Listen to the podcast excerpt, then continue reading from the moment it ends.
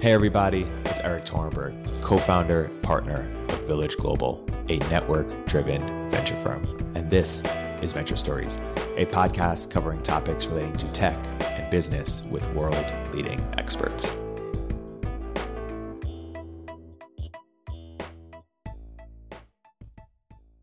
Hey, everybody, welcome to another episode of Venture Stories. I'm here today joined by a very special guest, Mark Goldenson, Village Global Network Leader, founder of VentureKit, previous founder of Breakthrough. Mark, welcome to the podcast. Thanks for having me. We're here today to talk about mental health startups, building digital health startups, and building companies broadly. Mark, why don't you give a brief background of your experience building a company in the mental health space? Sure. It started when I came out to the Bay Area for college to go to Stanford. And uh, strangely, it started with Star Trek. When I was in high school, I loved Star Trek Next Generation and loved uh, the idea of the holodeck. And a friend of me said, you know, the holodeck actually exists. And I said, what are you talking about? And he said, well, there's this thing called lucid dreaming where you can guide your dream content. You can sometimes control it. You have full sensation and perception, but no physical or social constraints. I thought this sounds amazing. I don't know if I believe it. He gave me this book called Exploring the World of Lucid Dreaming uh, by Dr. Stephen LaBerge.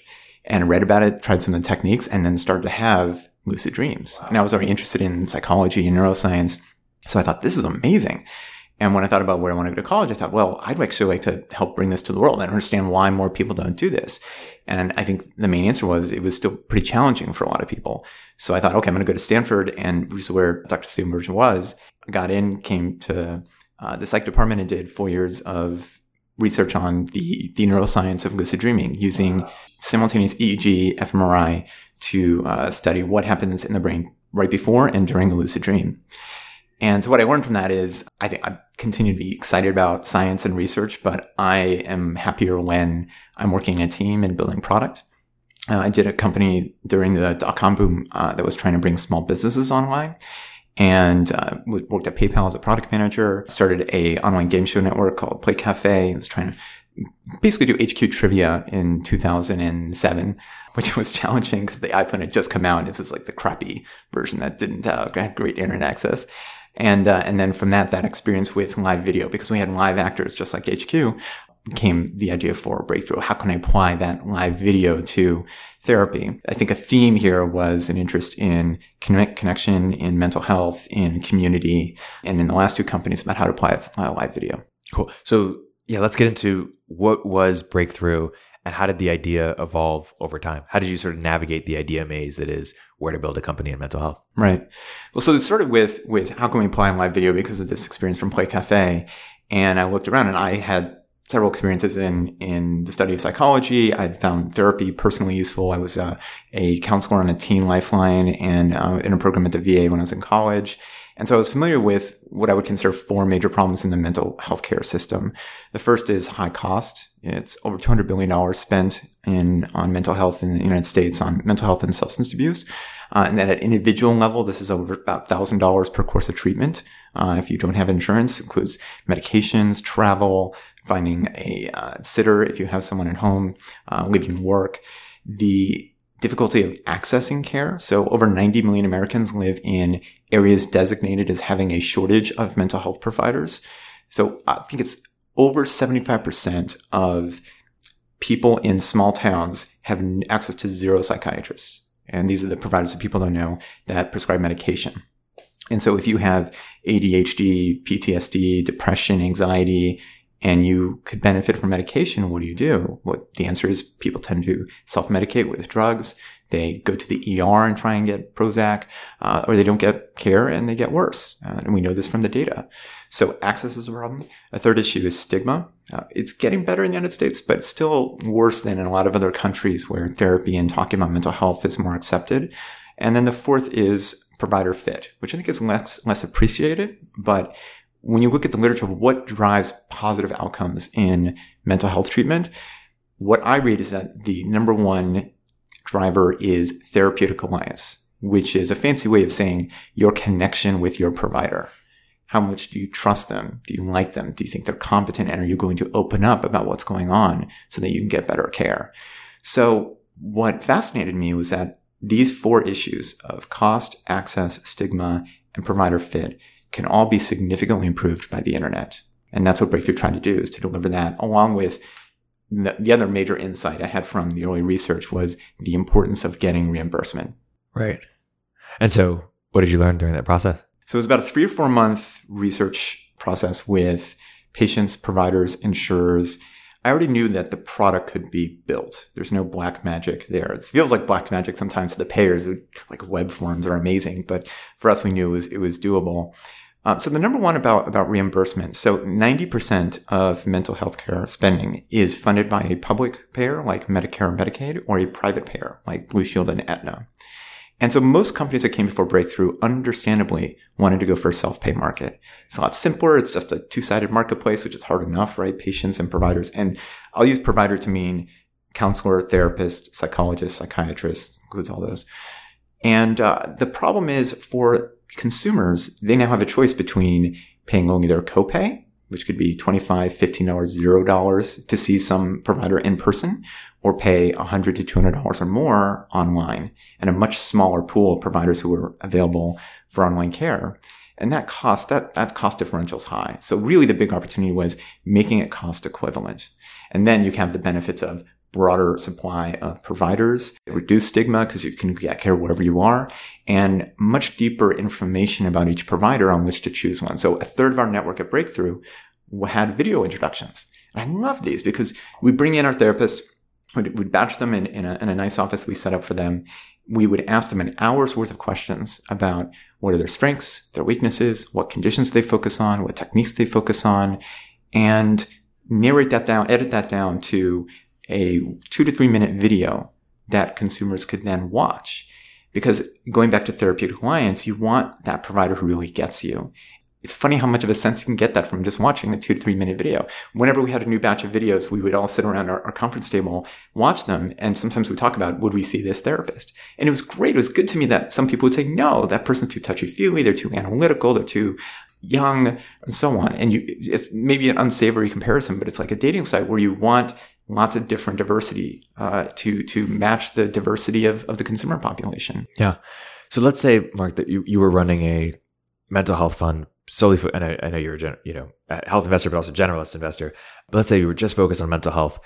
First off, how would you sort of market map the types of companies that are potentially venture backable within the within the mental health space? Like, what, what are the different types of companies that are the subsectors where where there's opportunity? Right. So you can segment a few ways. Clearly, there's there's telemedicine, telehealth, uh, of which Breakthrough was an example.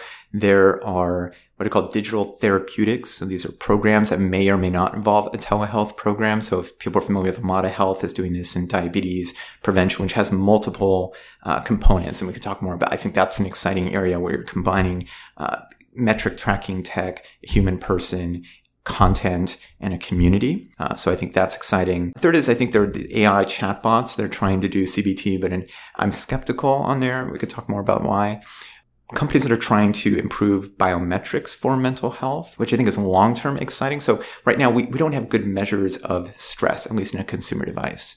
We don't have good measures of mood.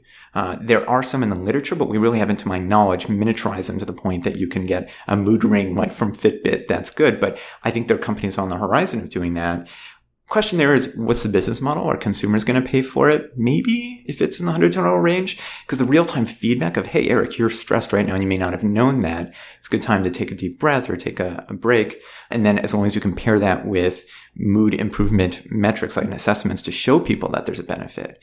Uh, this is actually, I think, a, a, gap that some mental health companies miss that people can be getting better but not know it because they're not tracking. Because mood is so abstract. Uh, I always could feel that way sometimes. We need the extremes in order to realize, oh yeah, I'm really happy or I'm really sad. Right. And so let's analyze each individual subspace and talk about potentially big companies in the space or, or opportunity in the space. So telemedicine companies. This is you know this is where I have scar tissue, right? With with Breakthrough, because we were the largest online therapy service. We started in 2009. We sold the company in 2014. We had multiple acquisition offers. We had over a thousand providers in our network.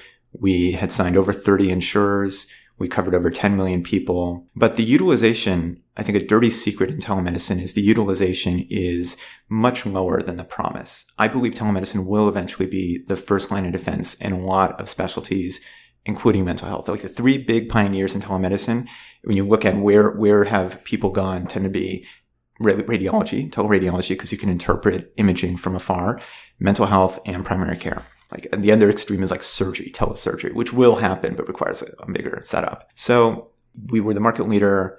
We got acquired, and the acquirer promptly fucked up the company entirely.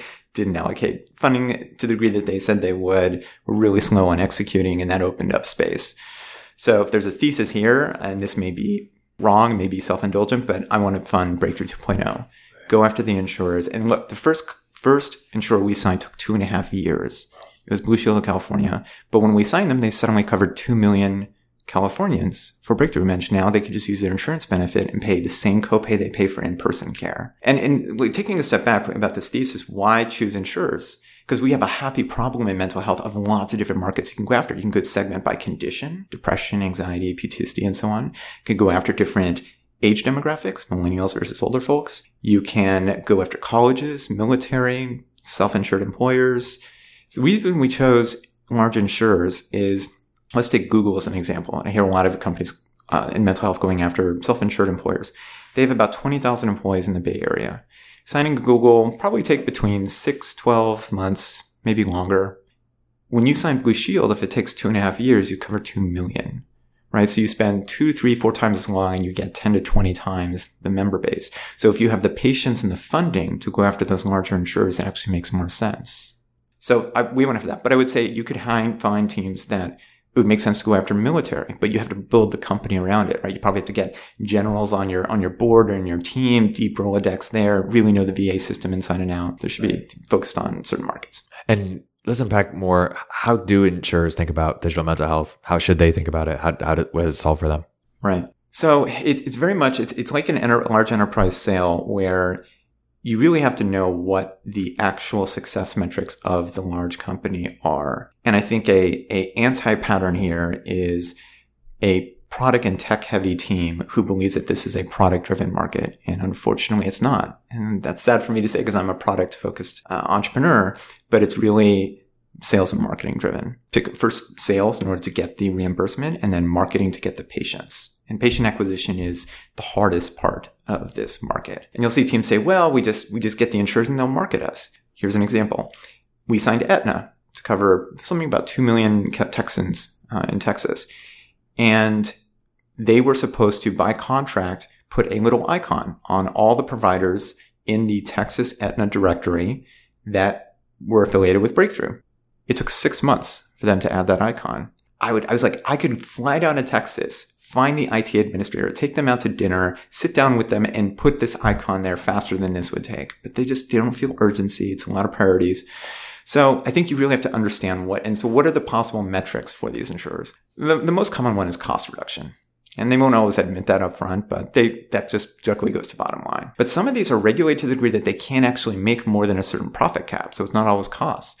Sometimes it's improving the provider quality so that they can gain member retention, patient uh, retention. And it's not every patient that or every member that they want to retain. They don't want to retain their high flyers, the people that generate a lot of costs. They'd like to retain healthy people who like that there's this benefit available. Sometimes it's compliance. Uh, a cool example here was when we worked with a large payer in California, they were under scrutiny by the state regulator because they were out of compliance with proximity requirements. If you have a certain member on your rolls and they do there's not a provider within a certain distance, I forget what it was, like 25 miles, then you are out of compliance and at risk of fines and lawsuits. So we went with this payer to the state regulator and said, we want to do online care. Here's the evidence that it works will this satisfy the proximity requirements? And the regulator came back and said, yes. So now suddenly we help them solve a compliance problem. It's one of the reasons I love telemedicine is that it's not just one value prop. It's like three to four value props and you can adjust the, the pitch to the insurer based on what's important. But I think there's a more general question, like how do you learn what's actually important? Because I don't think often you can take at face value what these executives say. And sometimes they don't honestly know. They've been there 10, 20 years. It's sometimes a cushy job. And so this is a, a threat and an opportunity. The threat is they don't sign because they don't actually know what they want. The opportunity is you set the goalposts. You come in and say, here's how to think about telemedicine. Here's the success metrics you want to set. And you might even be able to set the goalposts a little lower so you can meet them, but not too low so it seems like you're sandbagging. And that's part of the thing we learned. There's one other important aspect, which is how involved you get in the delivery of care? we wanted to be a ideally pure marketplace. We don't manage the providers. It's, it's just we are connecting them or we're selling white label. And we actually, we, we started with white label and sold a few contracts, but nothing big.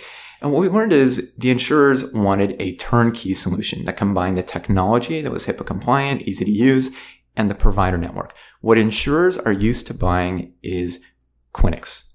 A clinic that comes to them and says, we want to accept your insurance. We will serve your patients. We would like this rate. There's a negotiation and that process can be done in three to six months. We were coming in trying to sell technology, which is a totally different workflow. You come in, you're trying to sell the CTO. You have to go through a HIPAA compliance thing. And at the end of the day, the, the economics are not as exciting as selling delivery of care. But I didn't start Breakthrough to be the head of a clinic. I wanted to be the head of a technology company. And that's just even what the end customer wanted. So after a lot of thinking and research until we said, okay, we are now suddenly effectively a clinic. So we went to the insurers, basically hacking the sales cycle and coming in and saying, not only do we have this tech, we are basically a clinic. We want to serve your patients with our providers. We're just like in a clinic, except our providers happen to deliver online care as well. And we now manage the recruitment of providers. We train them. We kick them out if they aren't performing well. And that's what worked. But that's a lot. And tech founders who didn't, who weren't looking to start a clinic are understandably reticent about that. But I think that's actually what the market is, is needing. Right. Is that what Two Chairs is doing? They're doing it in person. I believe they are working on reimbursement and I think highly of Alex. It's early for them. I think I would guess that they'll eventually get to an online component. It's an interesting strategy to start with in person because it's a proven model. But if you want to build a venture backed business, you probably have to eventually go online or do something more like what Omada is doing, where you're not just selling therapy, but a comprehensive package, ideally paid for by some payer that combines, and we can talk about like these four things of human involvement, metric tracking tech, content, and community. Yeah. Are you bearish on sort of the one medical for X? You know, must pick a segment and build a one medical for it. Do you think that there won't be venture returns unless they have some sort of online I think the I think the economics just get a lot better with online, right? You can serve a statewide, nationwide, and eventually a global wide audience. You reduce your your capex on having to have these fancy offices. I do think that one measure, like it has clearly had some measure of success, but I think the, the, the, greater margins is going to be in, in virtual clinics. There might be this hybrid model where you have a clinic, but the bulk of the sessions happen online. And actually, funny enough, an interesting comparable might be where I think food companies are going. Like when there are self-driving cars everywhere and you have like cars optimized for pizza delivery, there will be, I think, restaurants that have a small footprint for in dining in, but the bulk of their business will be delivery of food. And I think you'll see some, some that are like warehouses where they're just producing all the food, but you can't actually go in and get a pizza there. Right. And my guess is the economics of that are better. Yeah. Let's talk about telemedicine for a second. What are the most promising telemedicine companies just broadly in digital health?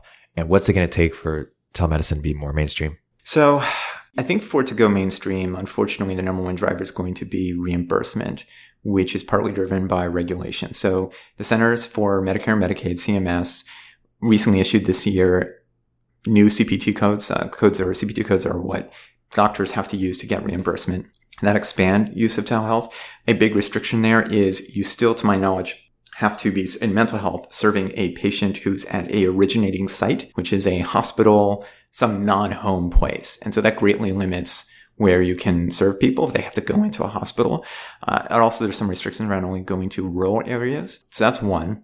Second is consumer education. So let's use Teladoc as an example. Teladoc is public now, over $3 billion. They're going to do $400 million in revenue this year. They have 22 million paid members, but only 2.5 million visits from those members. So you might wonder, how do you have 22 million paid members, but only 2.5 million visits?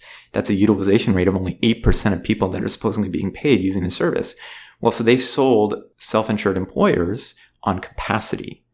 They make money just by having the ability to see a provider. And now they're focused on primary care. They do have behavioral mental health services, but the bulk is primary care. So I think an, an, an enabler will be the education that Teladoc, that, that companies like Teladoc and Kaiser are creating where people become more aware of it. And also uh, the comfort of all the players, both the startups and the, the buyers of, of paying for capacity. Because if you just do it on utilization, if you do, like, you look at 8% of Teladocs members uh, using sessions, you know, trying to get a per transaction fee on that, the revenue gets a lot smaller. And you can look at the public docs on, on the bulk of the revenue comes from this capacity, not the utilization. So when I see startups saying, well, we're going to just earn like 10 or $20 per session, well, if you do the math on, on how many sessions you need to get to $100 million in revenue, it's a lot. Right. So let's talk more about regulation. How helpful is it? How hurtful is it? How should startups think about regulation? part of this is moot because that regulation is going to exist in the United States, right? Um, but I, but I think it's fair to ask what's helpful and not. You'll hear different views on that. My my view is it can be helpful. I would like to see it as light touch as possible because the, the, the more the regulation, the more it tends to be rigid and inflexible. I'll give an example here. In California, which tends to be more forward thinking in the use of tech, the doctors used to have to uh, produce in-person, uh, I think it was either faxed or mailed informed consent. You could not have informed consent be virtual for telemedicine. Uh, so someone have to sign some informed consent paper and then send it in. And like, obviously that's a barrier. The problem is even when everyone can agree that a regulation is, doesn't make sense, it's hard to get all the parties together that are trying to write laws or update laws in lots of different areas to actually fix one. It is what it is, right? So I think the, the question is, how do you manage uh, regulation? Do you try and work with regulators or uh, go under the radar?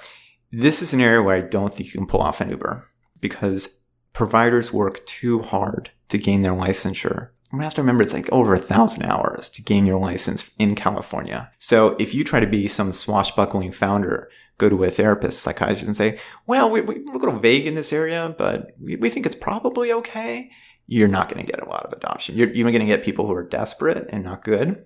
So that was one of the early things we found in our research is these therapists were interested, but they did not want to risk their own license. And so what's the ramification of that? We did not do any cross-state practice unless the provider was licensed in the state of the patient. Because that's where the care is considered to be taking place. So you can't be licensed only in California and serve patients everywhere. What we did help some providers with is getting licensed in as many states as they like. And there are services that actually help with that. You pay some upfront money and now suddenly you can serve people in lots of places.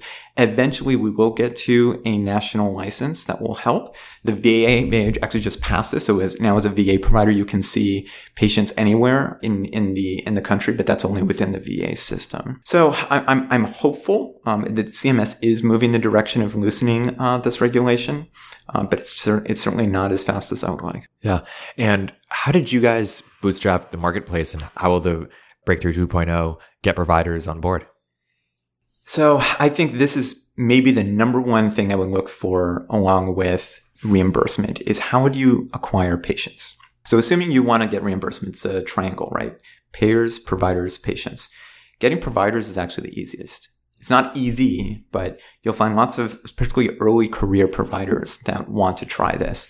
The average age of psychiatrists in the United States is over 55. Wow. So you can try, it makes sense to try and go for the, the earlier career folks who are more comfortable with technology.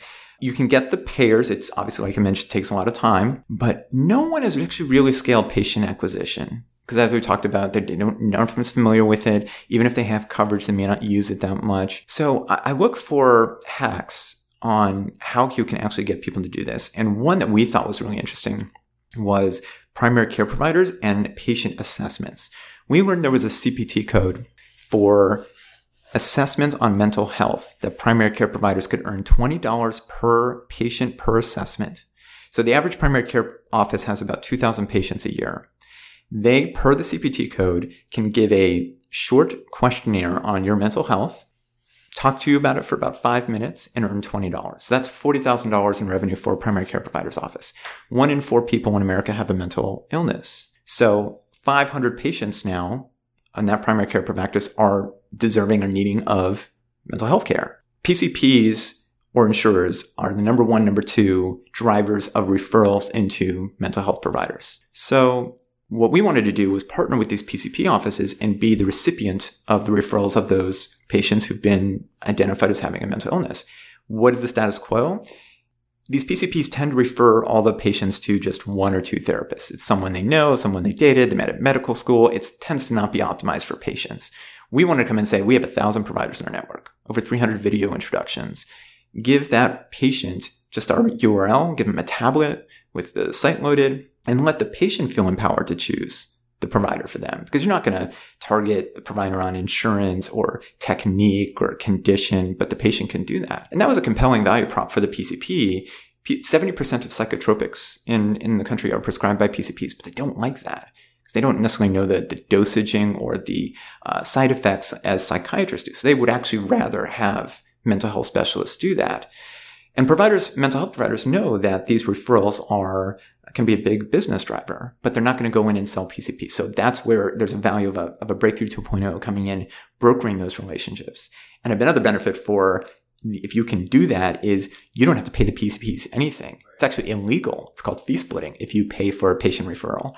You, have, you but you can solve other problems for them, like, like handling the compliance thing and also doing coordinated care, where when the session happens on your site, you have the outcome of that filtered back to the PCP in their, their electronic medical record. So the, the PCP can be aware of what's going on with their patient.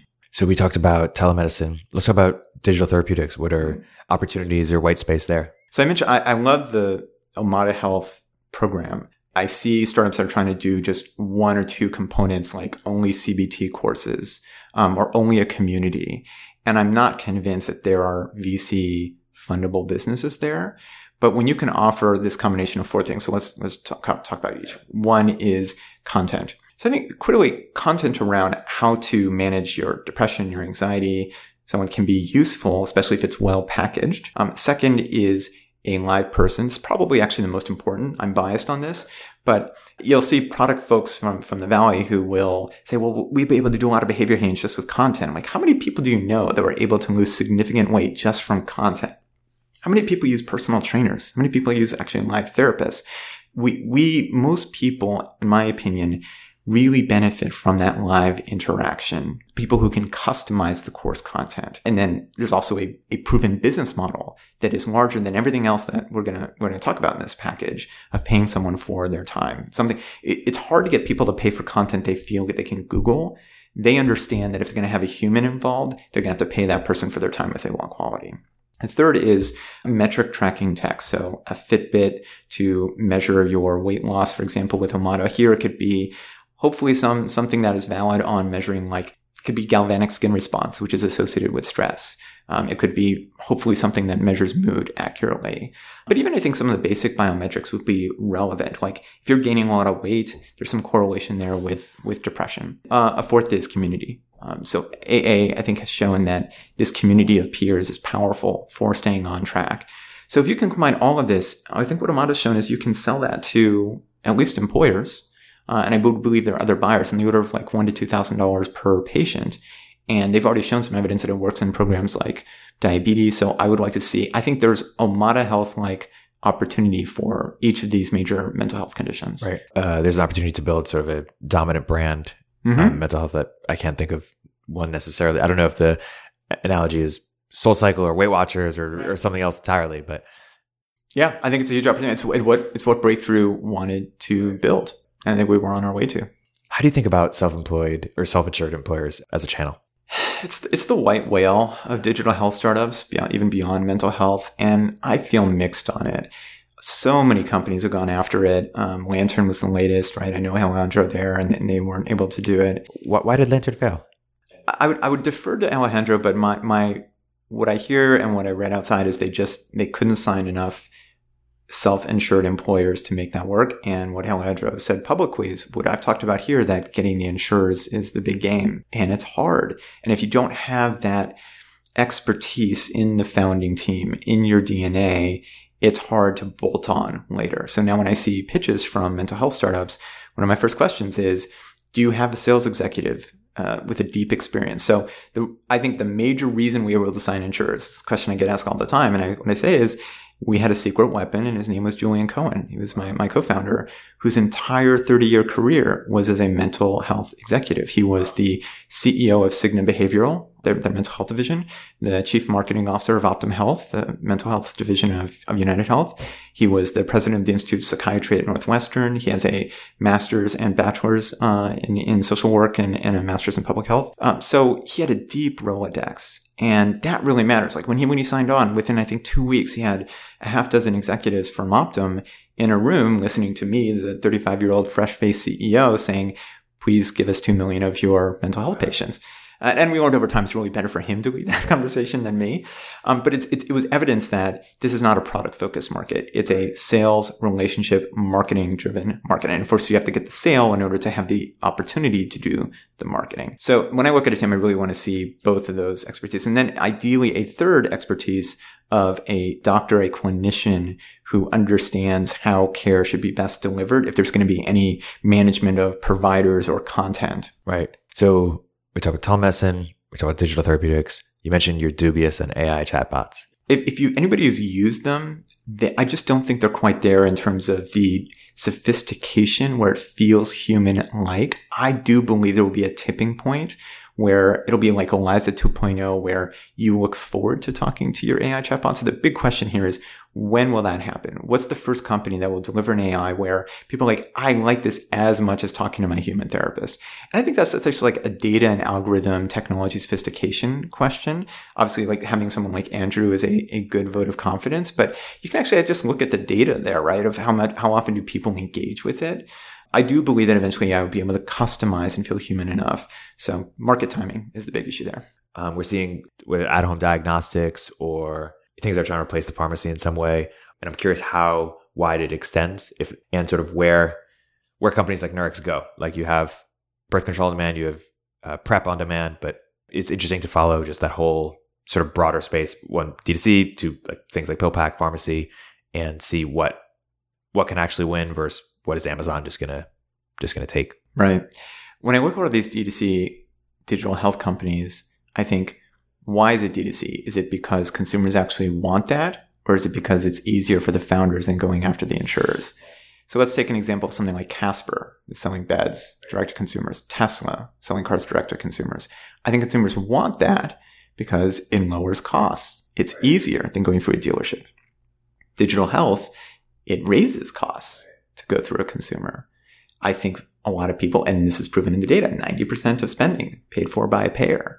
So I think in many cases, the entrepreneurs are going for consumer because they don't want to go through the hell of a two and a half year sales cycle. Understandable. But we as investors have to say, what is really the demand? And I, I think there are self pay markets that are available, but they're smaller, much smaller than the insured model. So I think the big win, and here's Teladoc as an example. Teladoc works with insurers and employers, and they've built the biggest player in the telemed space. By the way, they've been around for 16 years. They went through a painful recapitalization of the company. So this is an area where experience probably helps, but I would believe that there could be a fast follower that takes the best practices. But um, this is a painful market. It's it's super hard, and I think that's also a, bit, market timing is hugely important because there will probably be some step function up in utilization when some of these regulations are loosened. Um, and there'll be a gradual acceptance of telemed when people's insurance like Kaiser uh, says, hey, we now accept, we now do video visits and yeah. teach people how to do it. Also devices, right? So now we have these supercomputers with cameras that we're carrying around in our phones. And I, I'm optimistic of things like 5G, internet access will make it easier to have a good tele- telehealth consultation. The audio is actually more important than the video. If you've ever had a video conference where the video sucked, but the audio is okay, you can have a conversation. But if the audio is bad, doesn't matter how good the pixels are, you can't have a good conversation. What are other examples of unicorns in the digital mental health space? Are there any? No.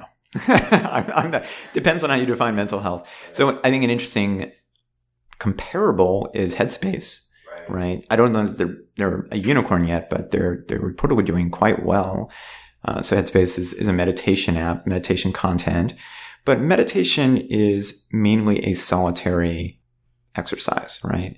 And so there, I think delivering content that people pay on a membership basis makes sense. Therapy is to date an interactive experience. You have to pay for someone's time. Now, yes, you can do CBT, but again, how many people have personal trainers versus just like go to the internet and, and actually pay for content that they can otherwise get for free, like watching YouTube. Like I would believe a CBT app could get traction, but is there, is there business there? Well, I've seen some say, well, we'll charge for sending referrals to therapists. And then I say, how many therapists have you talked to who are willing to pay for leads? A, in a lot of areas, it's probably going to be illegal. It's going to be fee splitting. B, the average salary for a therapist in the United States, unless I checked, is about 50,000. It's higher for psychologists and even higher for psychiatrists. but they are not used to paying for leads. And what lead generation services do is they do membership flat fee services. So Psych Today, for example, Psychology Today is, I think, the largest directory of providers, and providers pay a small monthly fee uh, for that. And even then, they they complain about it. It's just not behavior they're used to. So I'm I'm skeptical that any app that wants to make money through lead generation is actually going to reach VC returns. Right. And let's zoom out even broader from digital mental health into just digital health broadly.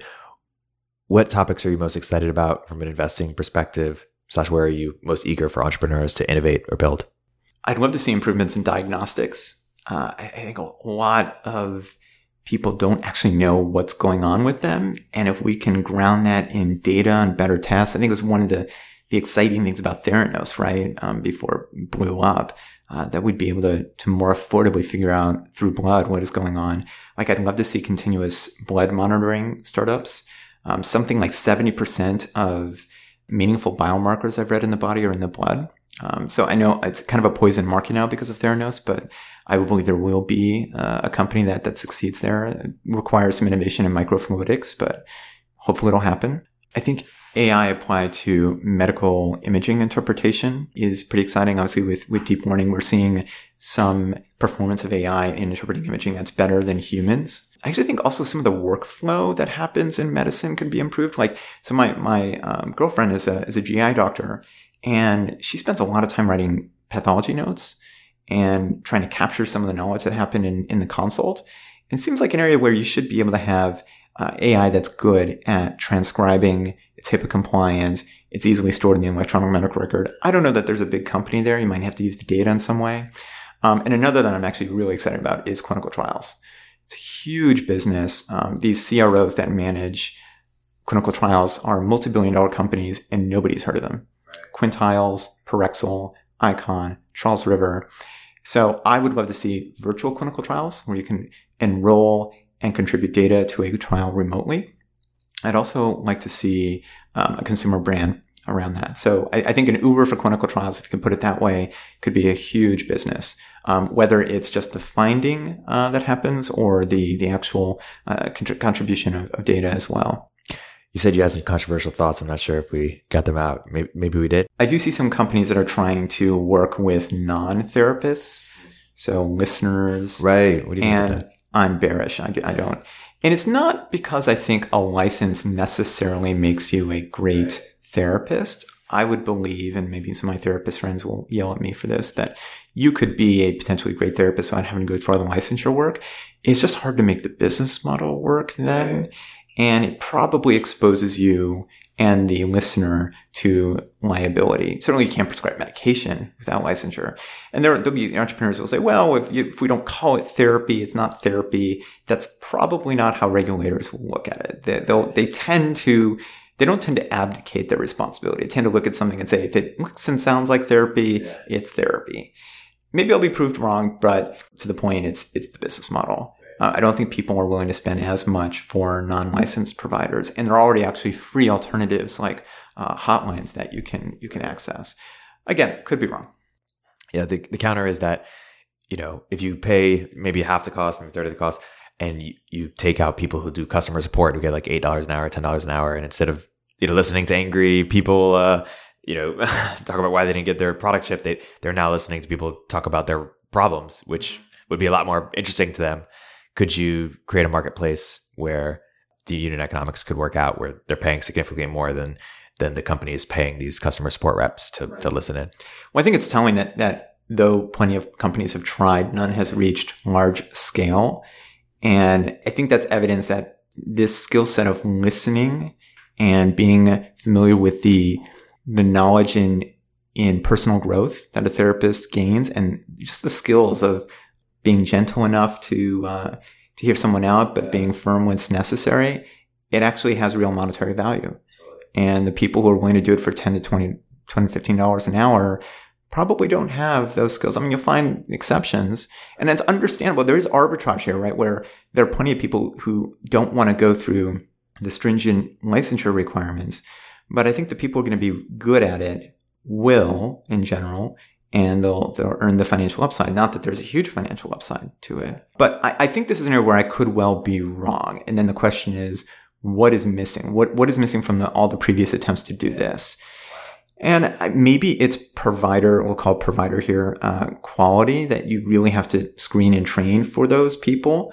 Um, maybe it is a patient acquisition. It's, it certainly is at least a patient acquisition challenge. How do you acquire people? And it, there's a benefit if you're not working with insurance, you can target everyone. Whereas with Breakthrough, one thing we struggled with is how do you market to people who have a specific insurer?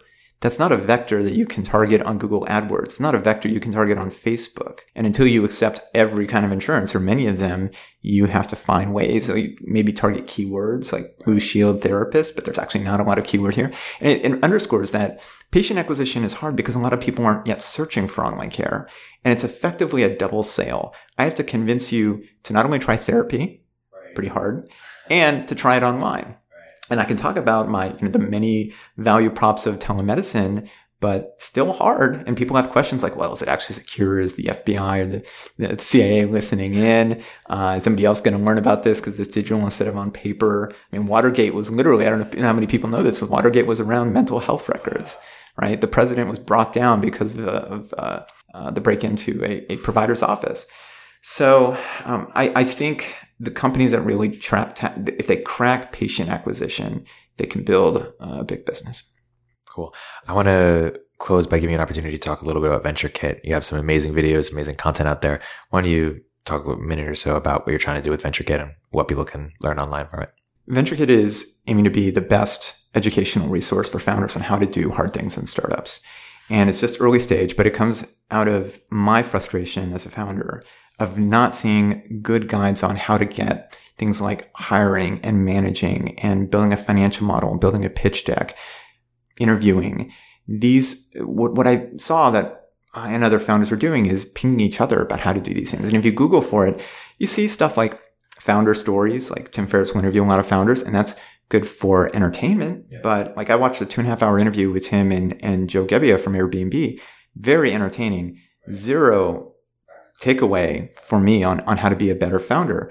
Um, there'll be motivational um, speakers, like kind of targeting entrepreneurs and entrepreneurs about how to to be do startups. But at the end of the day, the great founders are trying to improve the craft uh, of, of what they do, and there's just not great a central source on how to do that. And I, so I want to get into the deep best practices of how to do these hard things, particularly around interpersonal skills.